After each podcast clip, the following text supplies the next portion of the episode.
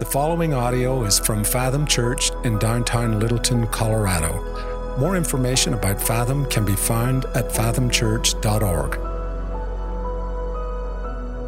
All right. Good morning, 1045. Hey, how's it going? Um, hey, online, good to see you guys. I, I want to give a quick shout out to all of our friends who are online, but also um, my wife and daughter are online. Uh, and so I'm saying hi to them because Harper's sick and I love you. And you're the only person I get to say that to because you're the pastor's daughter. So, um, yeah, it's a benefit of having the dad who wears a face mic to be able to get called out on. She thinks it's really cool that she's being talked to on TV right now. So uh, that's really, really cool. Hey, if you have your Bibles, and I hope you do, would you please open them up to Leviticus chapter 23, everyone's favorite book of the Bible this morning. Leviticus chapter 23. If you don't know where Leviticus is in your Bible, just go to where you stopped your last Bible reading plan, and that's where that's where we're going to be. Leviticus 23. Uh, you can open up one of those hardback black Bibles underneath every chair. That's on page 101. If you're online, you can click the Bible tab. Uh, but we're going to be in Leviticus chapter 23 to start this morning. Uh, hey, did any, everybody freak out at my email this week? Yeah, a little bit, a little bit. Didn't like that April. Should I say April Fools? Am I allowed to say that? I didn't mean to freak anybody out on that one. I sent an email uh, this this week. If you're not on our email list, fill out the Connect card. Uh, but if if you are on our email list, I sent one out that said Pastor Chris is leaving Fathom, uh, which is pure clickbait, right?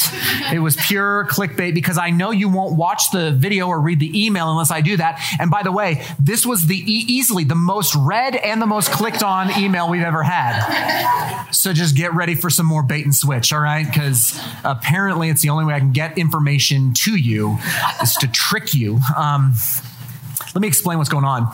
Uh, back in the fall of 2020, so uh, we had we had come out of our quarantine in COVID, and we were kind of meeting. Uh, it was it was a strange season for all of us, but we were in, uh, we preached a sermon series called "The Disciplines." The disciplines. Uh, and uh, that was a, I think it was a six week series on the classical spiritual disciplines. These are practices that, uh, that, that historically Christians have done and practiced and, and, and worked on as a means by which God grows and matures us in discipleship. And, uh, and so one of the weeks, I took a week off and I preached uh, entire sermon on the uh, the discipline of the Sabbath, of observing the Sabbath. Now, since I preached that sermon series in October of, of 2020, uh, 40% of you are new since then. So, so uh, I feel like I could refresh this one a little bit because most of you have not heard that sermon. So I'm going to take today's opportunity to talk about the discipline of Sabbath once again. Because if, if we're honest, it ain't nobody nailing this one except Chick-fil-A and Hobby Lobby, right? I mean, even if you are disciplined about taking a Sabbath, it's really hard to actually practice and observe the Sabbath. And, uh, and so I'm going to talk about this, but I'm also going to take it from a different angle because, like I mentioned in the email video, this summer, my family and I are leaving Fathom. We're leaving Fathom and we're taking this summer as a sabbatical from ministry. And so the question at hand is what's a sabbatical? Well, that's what we're going to try and dig into today. So we're going to start in the Bible. That's a great place to start. Uh, what does the Bible say about sabbatical? Well, not, not anything. Exactly. Okay. The word sabbatical is not found in the Bible, but the foundation of the idea of sabbatical is actually born from the idea of Sabbath. Okay. It's rooted in the word Sabbath. So we need to theologically understand the Sabbath if we're going to get our minds around what a sabbatical is. Now, Normally, when we start talking about Sabbath, we don't immediately run to Leviticus 23. That's not normally the first place that's triggered in our minds biblically. Uh, there's probably two places that people tend to go. And the first is to the, the creation story Genesis 1 and 2. We think of creation because God created everything. And the, the text says that it was day one and he created, and day two he created, and day three, and day four, and day five, and day six. And then on the seventh day, God rested. He looked at everything that he had created and he said, That's enough. And he stopped and he rested on the seventh day and he made it holy and he called it the Sabbath. That's the English word, the Sabbath, which is actually from the Hebrew word Shabbat, Shabbat, which literally means to cease or to stop. So when we talk Sabbath, we mean stopping, okay? The Sabbath is a day to stop, to stop worrying, to stop wanting, to stop working. Those are three W's. That's good preacher alliteration. Okay, that's it's stopping. We're stopping on the Sabbath. Now, one thing to note about that creation account, Genesis one and two, and God stopping. Uh, he, hear me on this. God does not stop on the seventh day because He's tired. Right? Right? He didn't stop because he was tired. God stopped because he was finished. He was done. Right? Like God could have, if he had wanted to, he could have kept creating. He could have kept going, just like we could keep working. We don't have to observe the Sabbath. We can keep working. We can keep going. We too don't only stop when we're wiped out. This is an important principle. You don't just stop. You don't just Sabbath when you're exhausted and tired and worn out and burnt out. No, built into the very rhythm of creation and the fabric of how God created the universe to work, He modeled to us to take one day in seven to just stop. So that's the first place that some people go when they talk about Sabbath from the Bible. Second place uh, that, that people tend to think Sabbath is the Ten Commandments, right? You get to uh, Exodus chapter 20 or Deuteronomy chapter 5, and you find the ten, the big 10, right? The, the thing that everybody years ago was freaking out about taking down from different rooms in public buildings, etc. right? The big 10. And number four, if you know your 10 commandments, which probably you don't, but if you know your 10, you remember number four? Yeah, yeah. It's remember. Here's, here's how it says in the ESV remember the Sabbath day to keep it holy. Remember the Sabbath day to keep it holy. The Sabbath, listen, is a commandment. It's a command. All right. And by the way, it's the only command in the Big Ten. It's the only command with the word remember attached to it. All the other commands, don't do this, don't do this, do this. But this is the one that says remember. God never says, hey, remember, don't murder people. Because we're not prone to forget that one, right? Hey, remember, don't sleep with people that aren't your spouse. He doesn't call us to remember that. God says, remember the Sabbath. And I think it's because we are so prone to forget this one. We're so prone to neglect this one. We're so prone to just say, this one does not apply. But today I want us to dig into everyone's favorite book of the Bible, Leviticus, um, because because I think it's here we find God's law for the Sabbath and then a great expansion of this idea for God's people. And so, what I'm going to show you in this text is uh, I'm, I'm calling it the three levels of Sabbath. There's three levels of Sabbath I see here. There's actually a fourth, and we'll just barely touch on that. But these are the three levels of Sabbath for God's people. So let's jump in Leviticus chapter 23. I'm going to look at verses 1 through 3 to start. Follow along in your text. The Lord spoke to Moses, saying, Speak to the people of Israel and say to them, These are the appointed feasts of the Lord that you shall proclaim as holy convocations. They are my appointed feasts. Verse 3 Six days shall work be done, but on the seventh day is a Sabbath of solemn rest, a holy convocation. You shall do no work. It is a Sabbath to the Lord in all your dwelling places. All right. This is level one Sabbath. Right? This is the one that we all kind of get our minds around. This is level one. We've seen it in creation. We've seen it in the Big Ten, and now explicitly in the expanded law of God in the book of Leviticus. Uh, we see the law take one day in seventh day, seven days as a Sabbath. And the thing that makes a Sabbath a Sabbath is that it is to the Lord. It is unto the Lord. That's where the Sabbath is different from merely taking a day off. Okay? A Sabbath is unto the Lord. There is a purpose behind it. So I'll just, I've told you this before. I'll illustrate with me. For me, my weekend is Friday and Saturday. All right. Uh, I am not Chick fil A. I am not closed on Sundays, right? You know this? Like, do you realize, uh, like right now, today's Monday for me.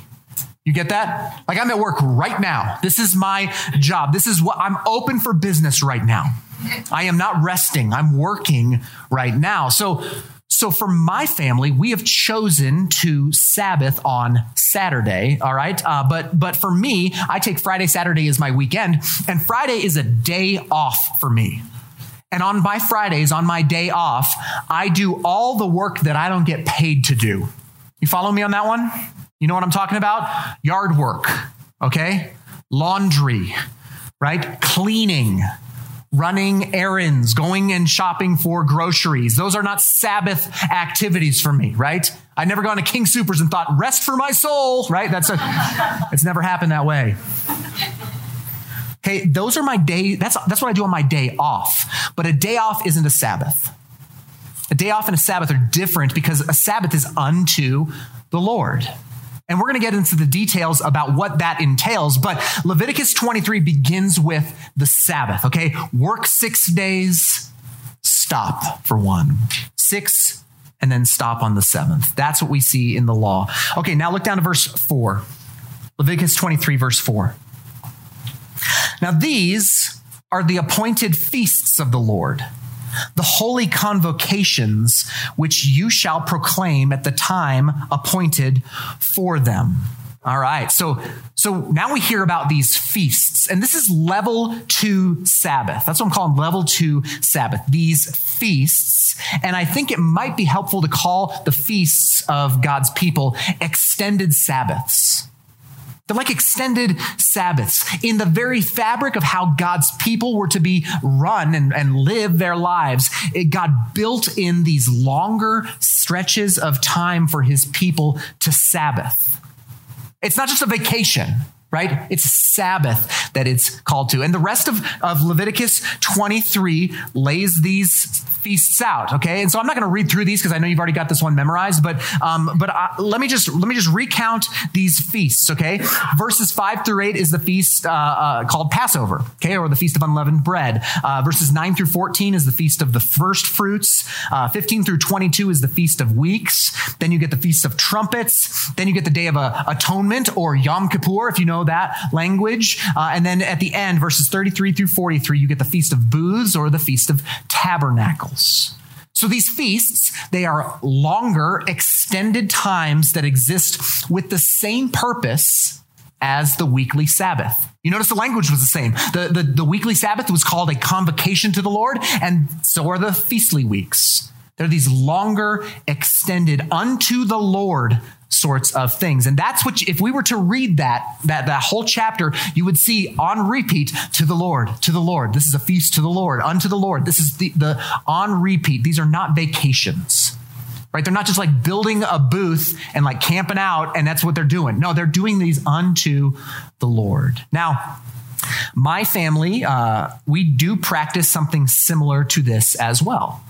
Okay, we practice a weekly day off, a weekly Sabbath, and we practice um, this kind of like ex- we don't feast, like we don't really observe the feasts. There are some Christians who do, and that's great, but uh, we don't really do that. I get uh, as an employee of this church. You're essentially you're my bosses. Okay, I am the employee, and you give me four weeks off a year. Thank you. That's great. Thank you. I appreciate that. Um, and in those four weeks that I take off each year, rhythmically, I take two weeks off right after Christmas because because for me, fall is like a mad dash all the way to Advent and then to Christmas Eve, and then I collapse, right? And so I take two weeks off right after Christmas Eve, and then I take an additional two weeks off sometime during the summer. And we try to treat those times off as extended Sabbaths. Now, let me explain what that means, okay? The first week of those two weeks, we would normally try to do like like house projects and trips or vacations. Like we try to do things the first week uh, as kind of like a decompressor. Because it for I don't know for you when you take a vacation, but for me, it takes about a week for me to shut the brain down from work mode. And so to, to take a trip or to take a vacation or to do a project or whatever, that just helps me kind of shut down a little bit. But then the second week of our vacation or our time off, uh, man, we try to, we try to do a little bit more intentionality around a longer Sabbath. All right, a, a lot more rest happens that second week a lot more refreshment comes, a lot more intentional time with the Lord. And this really helps me come back from those two weeks off, not just being dead exhausted. You ever go like go hustle hard on a vacation and then you come back to work the next Monday and you're like, oh my gosh, I need a vacation from the vacation I just took, right? I'm trying to avoid that. And that's and that's how we've kind of structured this is that I do one week of like vacations and stuff and then I take the second week to really try to refresh so that I'm good when I come back from those times. Now, We're going to skip Leviticus chapter 24 because it gets into lamps and, and tabernacle and blasphemy and eye for an eye. We'll get to those at some other point. But if you go to chapter 25, we find the next couple iterations of Sabbath. And so Sabbath level three shows up at the beginning of chapter 25, verses one through seven. So follow along in this part. The Lord spoke to Moses on Mount Sinai, saying, Speak to the people of Israel and say to them, When you come into the land that I give you, so that's the promised land, when you come into that land, the land shall keep a Sabbath to the Lord. For six years you shall sow your field, and for six years you shall prune your vineyard and gather in its fruits. But in the seventh year there shall be a Sabbath of solemn rest for the land, a Sabbath to the Lord. There's our words unto the Lord. You shall not sow your field or prune your vineyard. You shall not reap what grows or itself is in your harvest, or gather the grapes of your undressed vine. It shall be a year of solemn rest for the land. The Sabbath of the land shall provide food for you, for yourself and for your male and female slaves, and for your hired worker and the sojourner who lives with you, and for your cattle, and for all the wild animals that are in your land. All its yield shall be for food. So I'm calling this Sabbath of the land level three Sabbath for Israel. It's like this third iteration. And and the idea here is that every seventh year for the entire year, you're supposed to take a Sabbath, or I'll call that a sabbatical. And, and now think how crazy this would be. This is an agrarian culture. Most of these folks farmed for a living or tended herds for a living, right? There weren't no CFOs at this point, no accountants back in ancient Israel. This was all agrarian, and every seventh year, that's six, every seventh year, sometimes I got to think, they're to give the land an entire year of rest. Imagine the faith this would take. The, the faith of an agrarian society to say, we ain't going to farm this year. Can you imagine this? But this is what God is asking. God said he would provide for this agricultural society for the entire year as they let the land rest. Now, we don't have time to go into it, but if you were to look at verse 8 and following, you would find out that every seventh sabbatical, so every seventh seven years, so that is the 49th year, Israel was to take a double sabbatical. That's two years of sabbatical rest, and that was called the year of Jubilee. It was essentially like a reset of Israel's economy. Uh, I mean, it was it was crazy. Uh, um, uh, it, it's the craziest imaginable rest that you could even partake in. And by the way, there is no historical record of Israel ever practicing a year of jubilee. It's so radical that Israel literally never did it. So, here's where I think the modern idea of a sabbatical finds biblical root. Here in this idea of these levels of Sabbath every seventh year, there's this much longer Sabbath, or I'll call it a sabbatical, but it's unto the Lord. It's unto the Lord.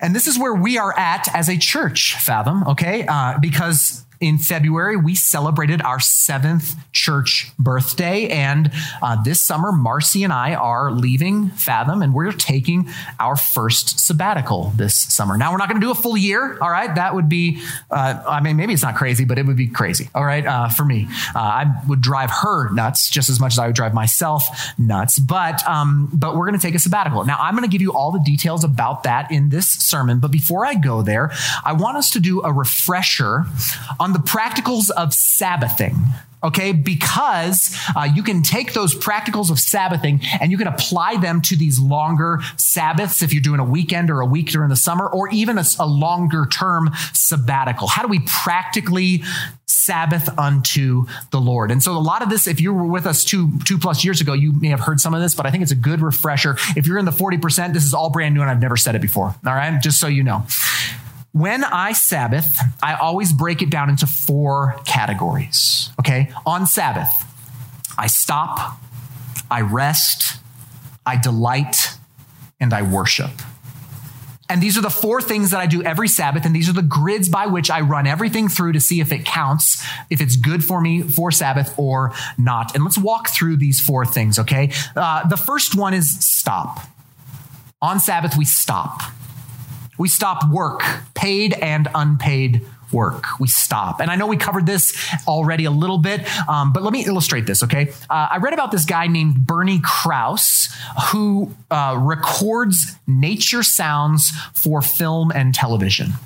That's a job right? College students, you might think about that, right? Recording nature sounds. That's his full-time job. And I read this interview with him that, that he said that in 1968, when he would do this, in 1968, if he wanted to get one full hour of undisturbed natural sounds, like birds and stink, like that. Okay, you got that? No airplanes, no cars, no people, all of that it would take him 15 hours of recording to get one hour of undisturbed natural sound, which sounds like a lot to me.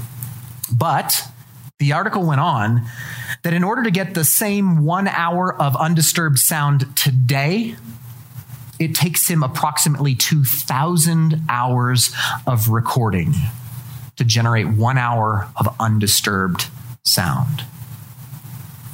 What that tells me is that we live in a world that's never turned off. We just never shut it off. We are constantly going and doing. It's, it's, it's all the time. We don't ever shut it down. I mean, we've got our phones and we've got texts and we've got music and we've got emails and we've got TVs and we've all this stuff just bombarding us. All that's all noise. That's all noise. That's not undisturbed. It's it's noise. And then there's the visual noise that you like even if you like, ah, I'm just going to shut my radio off while I drive. There's still visual noise out there, billboards and pop-ups and notifications. Their phone's always dinging at you. Man, there's advertising everywhere. Have you have you seen car wraps? What the heck are those things? Wrap your car in advertising so that you can freak people out. I mean, listen, I said this in first service, but if you have a car wrap, all right, we need to have a conversation. I'll help you find a new church. Um, I don't really mean that, but it's just like, come on, let's let's rethink the car wrap thing altogether. All right. It's like we've become allergic to quiet. It's like we've become allergic to to stopping it's like we've become allergic to not having these things with us at every moment of every day, just glowing rectangles in our face, keeping us connected to something that really doesn't matter.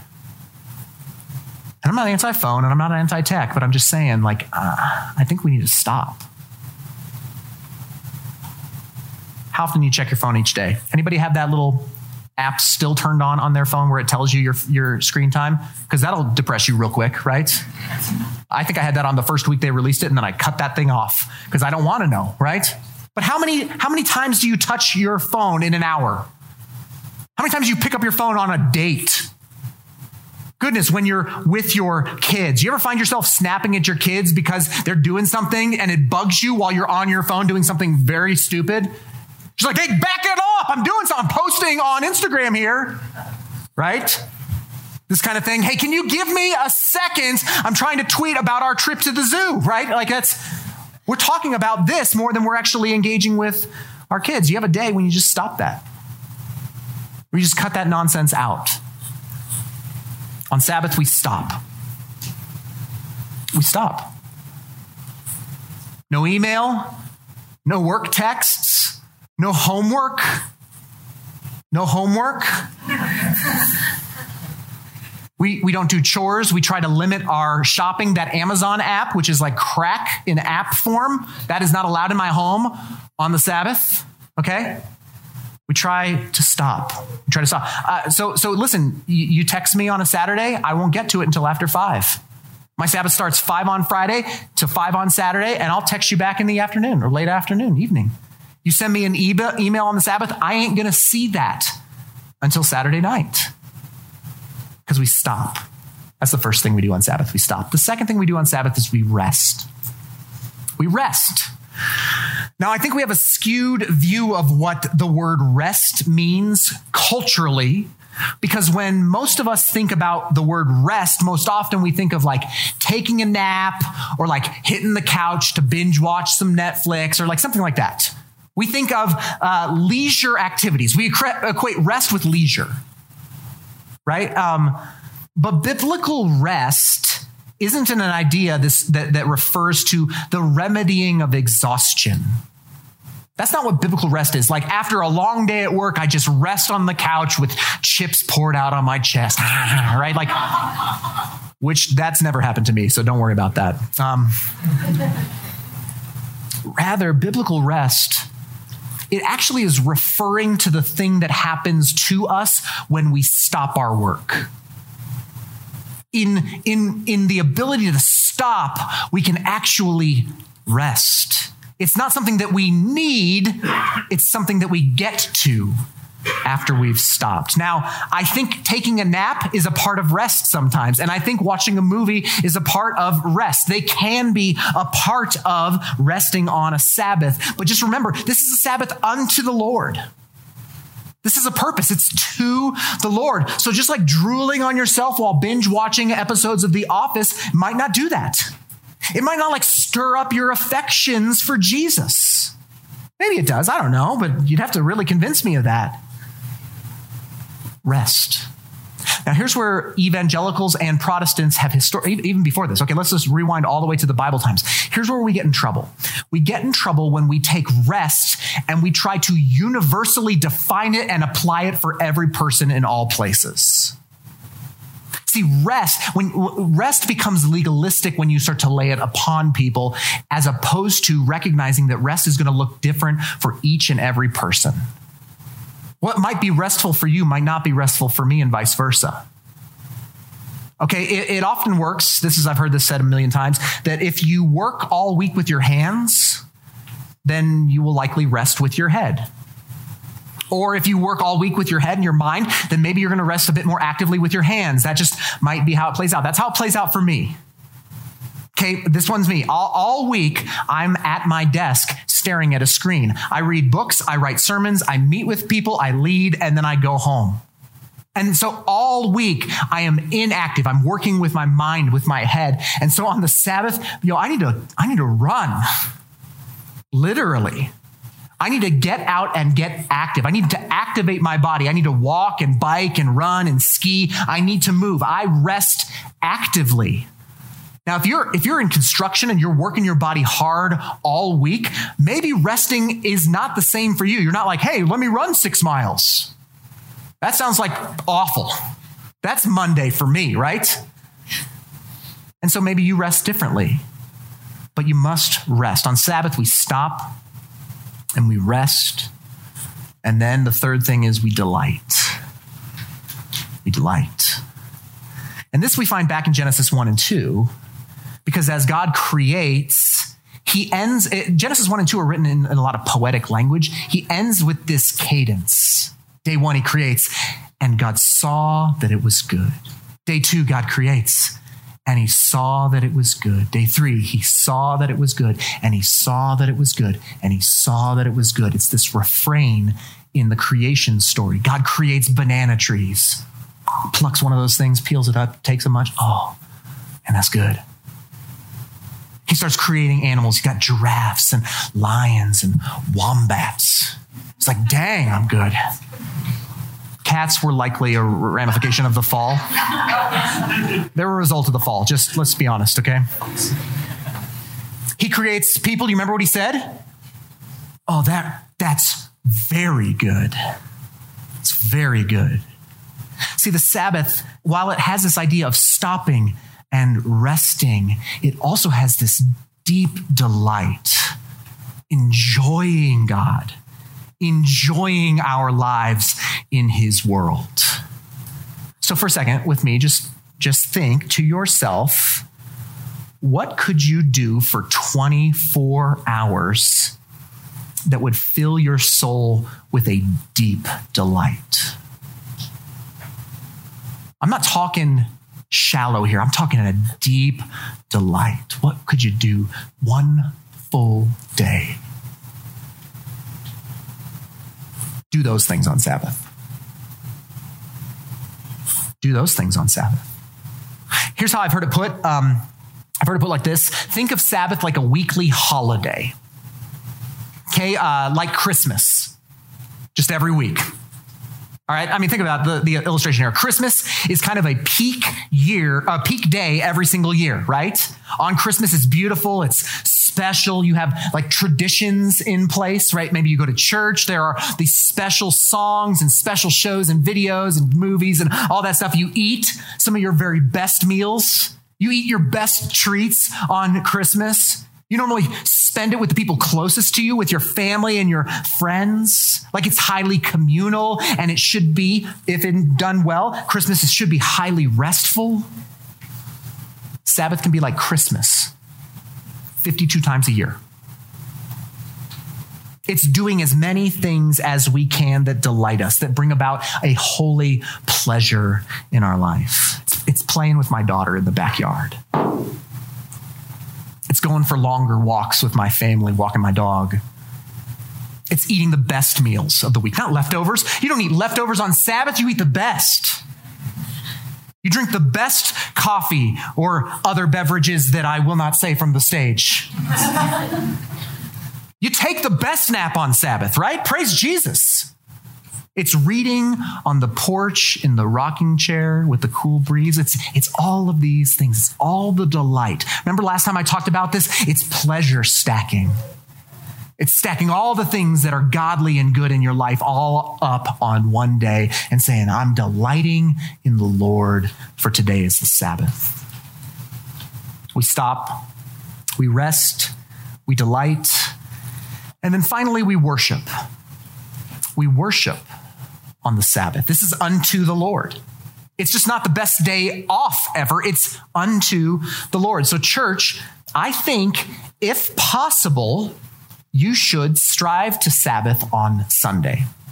Okay, now this is not a universal thing, okay, but I just think it would be for most people beneficial if I didn't work for the church, I would Sabbath on Sundays. This is the day that my family would do this. And some of you do have to work on Sundays. For you, uh, you have to. Somebody after first service said, "Man, by Sunday afternoon, I'm already in work mode, so I th- don't know if Sundays." Uh, okay, fine. You know what? This is not a law. All right, this is a suggestion. Uh, so if you work on Sunday or whatever, maybe pick a different day. But I think we should at all poss- if at all possible include worshiping on the Lord's day with God's people as a part of our Sabbath. Okay, I think that coming to and serving your local church should be a part of your Sabbath routine. You should be a part of this day to gather with God's people and to hear God's word, to worship and to take the Lord's Supper and to pray and to serve the body, to love one another in the church. Like this is all a part of the gift that Sabbath is. We stop, we rest, we delight, and we worship. That's the grid. If it doesn't fit in that grid, I don't do it on Saturday. If it doesn't meet those criteria, I'll do it on Friday or I'll do it uh, sometime else during the week. Those are my Sabbath criteria. Now, the question that always comes up when we talk about Sabbath is this Is it a command to be followed? Like, is this still a command? Like, do I have to Sabbath? Am I in sin if I don't? Are Christians under the new covenant commanded to follow and remember and observe the Sabbath? Well, this is hotly debated, as are most things in the Christian faith. We can't agree on anything, okay? But um, but this is hotly debated, and so there are some who will say yes. Yes, this is a binding commandment.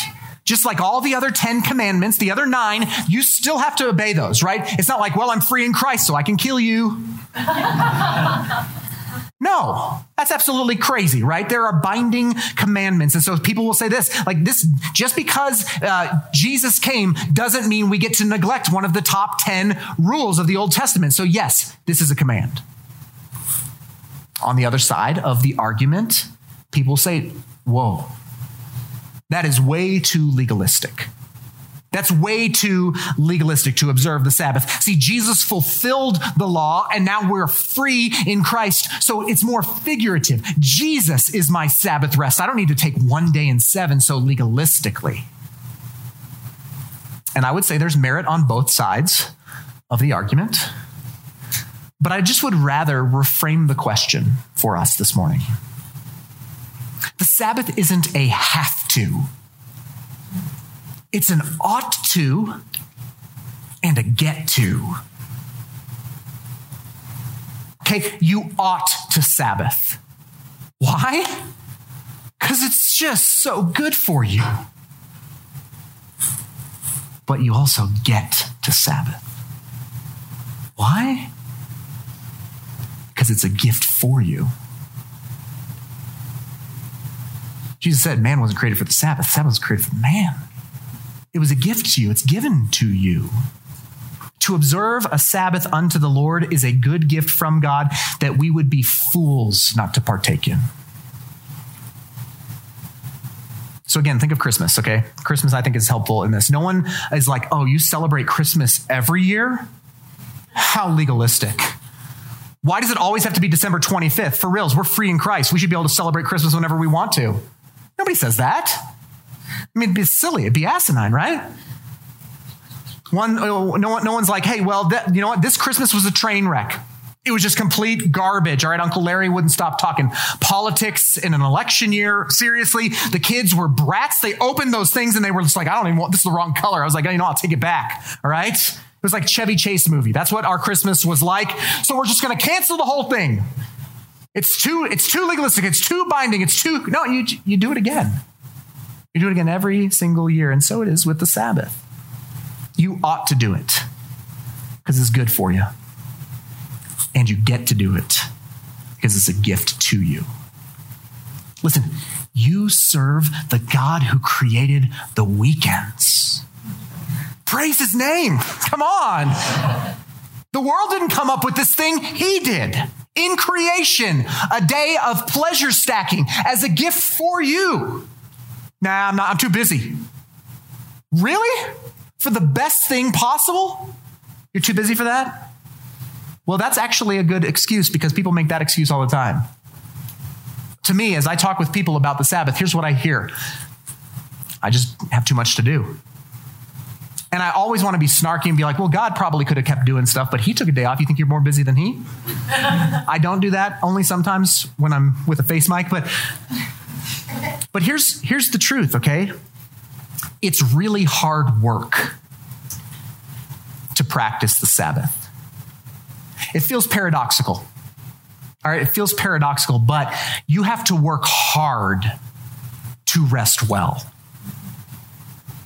You have to put in some hard work so that your your weekend doesn't get just taken over by all of the tasks that you have to complete. So this means, hear me, for me, I have to protect my Saturdays. I have to protect my Saturdays from y'all. For reals. Hey, you you you you able to meet Pastor Chris Saturday at two? I'm I'm I'm really struggling right now. You think you'll be struggling on Sunday because we could meet then? no, I mean I, that's tongue in cheek, but for reals. I have to protect my Saturdays. It's hard work. It's hard work for me to say no to you. It is. I have to work harder on my day off on Friday. I have to work much harder to get all of the things done that would that I could do over 2 days to get them all done on Friday so that Saturday I don't have to do those things. I don't want to be stuck with laundry on Sabbath. I don't want to be stuck with lawn care and extra work for my job on Sabbath. It's not that I don't love you, it's that I love you enough to rest. You need your pastor well rested. Trust me. You guys burn out in this thing all the time. Each one of us should work towards this thing. We should work towards these things. I, I would actually say each one of us should work towards all three levels of Sabbath. Okay, let me explain. I think uh, for, for most of us here, I think every Sunday, if possible, you should observe it as a Sabbath unto the Lord. A 24 hour period where you stop, rest, delight, and worship. One in seven. I think you should aim for that. Now, listen, if you've never Sabbathed before, I really don't think that next Sunday you should just do nothing. I think you should ease into this. Maybe take six hours next Sunday right? Maybe, maybe take eight hours the following Sunday and then 10 and then 12 and work towards 24. 24 will jack you up because we're allergic to it. I promise you, the first time I Sabbathed, by about two in the afternoon, I was ready to punch a wall. I was so bored. I was sitting there and I'm like, I need to do something, which is just a sweet, sweet conviction from the Holy Spirit of the condition of my heart. But I think we should do this. I think we should Sabbath one in seven. I think it would be really wise for you to plan times in your calendar year where you have a feast of sorts. Hey, maybe you observe some of the Old Testament feasts, you know, throw a tent out in your yard and celebrate the Feast of Tabernacles. I don't know. Do, do whatever you want to do, but but I think you should have extended weekends or even longer weeks within your year where you intentionally Sabbath a bit longer unto the Lord. I'm not talking Disneyland, right? Disneyland is not a place of rest. It's work, yo, okay? But taking some of that time to Sabbath unto the Lord. And then finally, I think every seven years or so, if you are able, you should consider a sabbatical. Okay, now listen, I know immediately so many of you are like, my employer doesn't give me time like that. My boss won't let me do that. There's no way that I could do that because that's that's for pastors. Great. We're glad for you. What a perk, man. Awesome. But no, that's not going to happen in my world. And I would just say, yeah, it probably should happen. It probably should happen. I think every every person would benefit from this. And actually, I've done a lot of research on this that the marketplace, the business world is just starting to find this practice more and more appealing. There's a business owner in our in our church who gives his employees every 10 years an extra little sabbatical on top of their normal paid time off. And it's because they're finding out that like giving this extended time to employees is increasing productivity, it's increasing longevity, it's increasing enjoyment of work all across the world, people are like, this, I love it when the business world starts to catch up with the freaking Bible. They're like, oh, that would, we should give them an extra month. Hi, 6,000 years old right here. It's been here. They're just starting to catch up with the book. So listen, even if your work doesn't give it to you, I think you can do this. I think you could do this. I think if you think over the next seven years and you start thinking about saving up a little bit of your paid time off, and just holding that and, and forming your own sabbatical. Maybe it's three weeks, maybe it's four weeks, maybe it's five weeks that you can do, whatever that might be. But every seven to 10 years, taking a little bit of extra time and creating a sabbatical, an extended Sabbath for you to rest. There are things that God can only do when we stop. A lot of us felt just the, the, the hair of that when everything shut down in COVID. There are things that God can only reveal in your heart when you slow down. There are things that, oh, that God can only communicate to you when you shut up. So do this, practice this. So that gets us to this summer for me. For me and Marcy, we're leaving Fathom. That's what we put in the email. We're leaving Fathom for the summer. We, we, will be taking our own sabbatical unto the Lord. Now, let me explain this. I got saved in 2001. Okay, in 2001, I was a high, uh, high school junior. I got saved. I got my first job vocationally being paid as a minister in a church in 2003, which I always say is just a bad decision on their part. Let's hire an 18 year old to do some stuff. He doesn't know anything. Great, give him a job. Uh, that's that's how it worked. Um, but I haven't stopped since then, and so I am coming into my 20th year of vocational ministry. And I've never taken a Sabbath. Most of that's my own fault, or I mean, a sabbatical. Most of that is my own fault. But uh, the elders have generously extended a sabbatical to my family for this summer. So my last Sunday for this spring will be on May 15th. And then I won't be back in this room with a face mic on uh, until the second week of August. And this summer, I'm, I'm taking a sabbatical unto the Lord. Now, we're going to do some vacations in there. All right, there's some. I, I, bought tickets to Disneyland. I had to take out a second mortgage on my home, um, but I bought tickets to Disneyland. We're going to do that. That will not be restful. Pray for me in that, okay? Um, but most of my sabbatical has been crafted around those four things. I've met with Marcy and we've met with the elders. Uh, we've met with my counselor. I've met with other people who've done sabbaticals, and we've crafted our, sab- our sabbatical around those four things. We will be stopping from our church work. Okay, we will be resting in all that God has done in us and through us and around us in the last number of years of ministry. We, will be delighting in the good gifts that He gives us. We're pleasure stacking. It's going to be great. Okay. And then finally, we will be worshiping with other friends and other churches. You, you know, did you know I've never been to an Acts 29 church except for this one? Like, I'm excited to go visit friends and sit under their teaching and, and be led by their worship teams and then leave and not filling out a Connect card.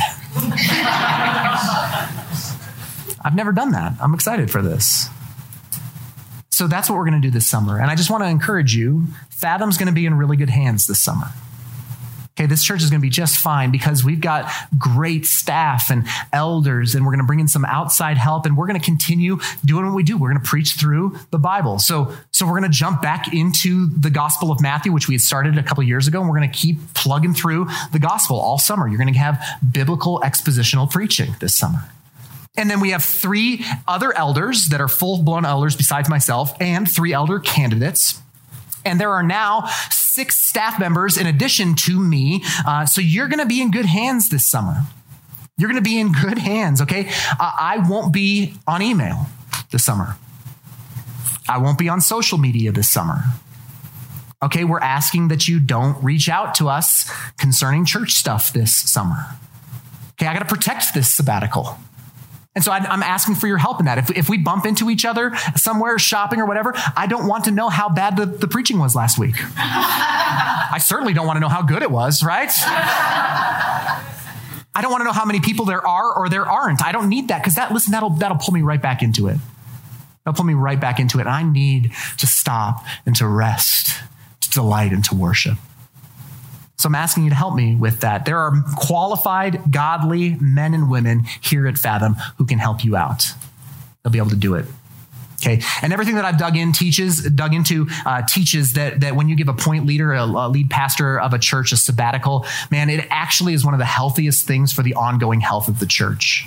It really is, okay? Other people are going to get the opportunity to step up. We're going to see that I'm not indispensable, which listen, I need to see that just as much as you need to see that. Okay, we'll recognize where I might be over functioning. We'll recognize where other people might be under functioning. I mean, it's going to be a healthy thing for all parties included. And so while this is an investment in my family and our emotional and spiritual health, this is actually an investment in our church. And I'm thinking, man, August is going to be great. But it's going to be a few months to get there. So here's where I want us to land today. I want us to end this segment by um, by talking about this. So much of what the Sabbath is is lost on us. So much of what the Sabbath is is actually lost on us. Why is it lost on us? And, and now this is this is significant. So so so land with me here, okay? Because we are so prone to doing instead of being. You are, I am, we all are. We're doers, we're not beers. Let me explain that. The Sabbath was woven into the fabric of how God created the universe to be because you and I, by our very natures, are going to try to earn what's been freely given to us. We're going to earn what cannot be earned, it can only be given. See, there's something that happens in me. I would imagine it happens in you too, but there's something that happens in me when I complete a task, like when I check something off my to do list, and it's almost like spiritual in nature.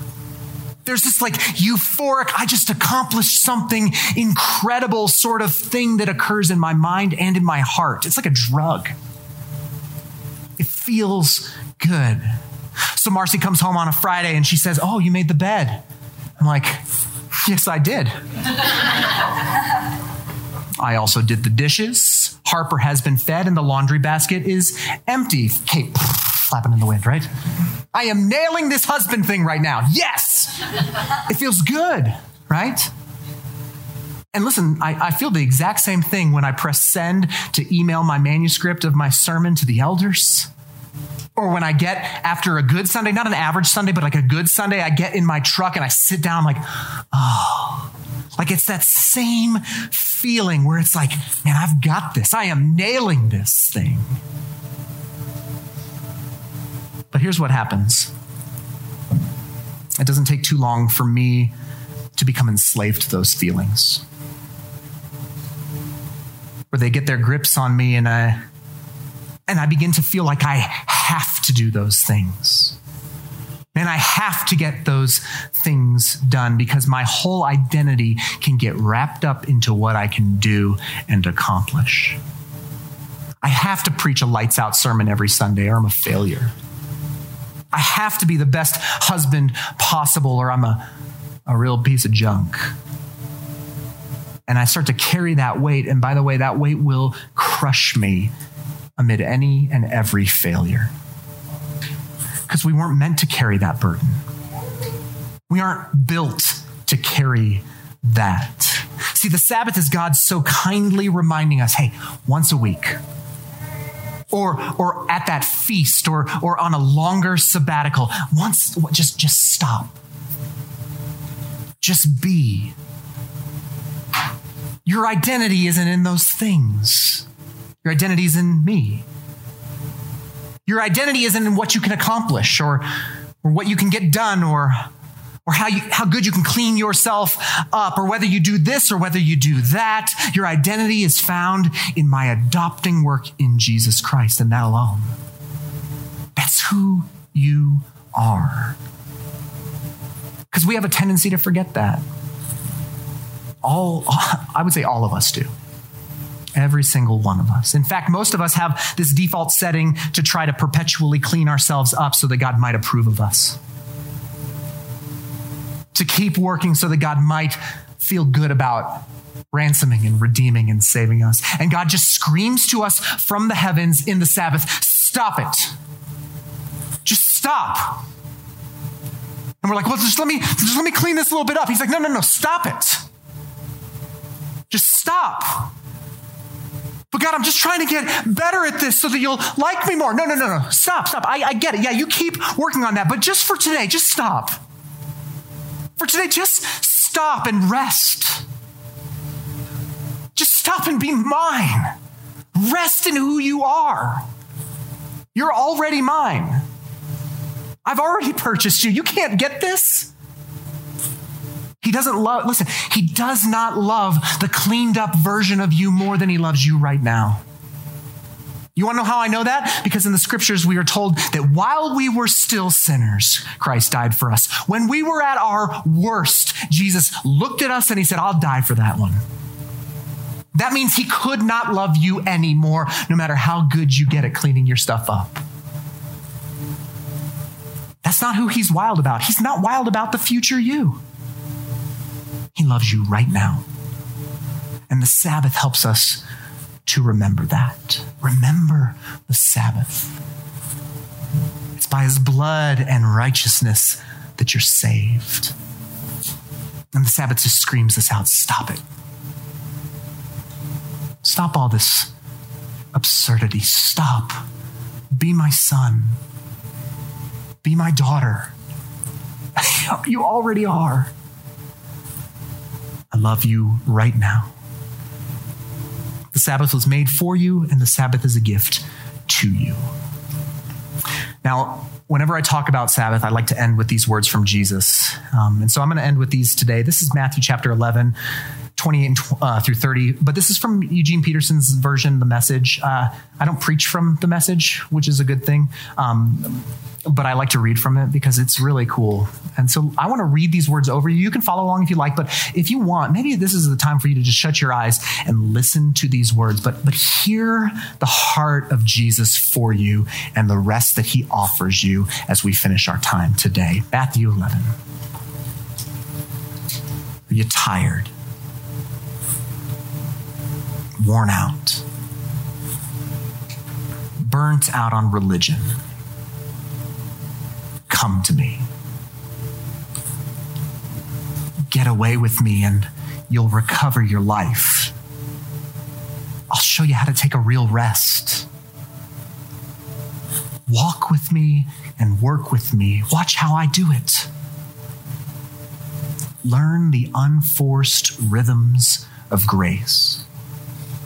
I won't lay anything heavy or ill fitting on you. Keep company with me, and you'll learn to live freely and lightly. Freely and lightly, that's the offer on the table. Let's pray together. Father, I'm so very thankful for the gift of the Sabbath. I'm so very thankful that, that you created six days and then you stopped and rested on the seventh day, setting in the very fabric of the universe this, this order. And so, God, I, I'm thankful for this and I, and I pray that we would, that we would take very seriously the gift that is the Sabbath. I'm sure, I'm sure of it, that there are men and there are women, there are students who've walked in here today just bone dead exhausted. Some because of overwork, some because they're just working so gosh darn hard to please you, to earn what is freely given. And I just pray, Lord, that through the power of the Holy Spirit, you would break us from that break us from being doers. Let us rest, truly rest in stopping on the Sabbath. Remind us who we are as we slow down and remember who you are. So, God, to pray for each level of this Sabbath stuff for us, whether we've never done it or whether we need to ramp it up or whether we need to take it all the way and plan a sabbatical, Lord, would you inspire us through your Spirit to know the good that you offer to us? And may we be bold, courageous, and fearless enough to actually step into these things. So, Father, we love you. What a gift it is. Jesus, be our Sabbath rest, but also let us observe the Sabbath. We love you. We pray this in the name of Jesus and by the power of the Spirit. Amen.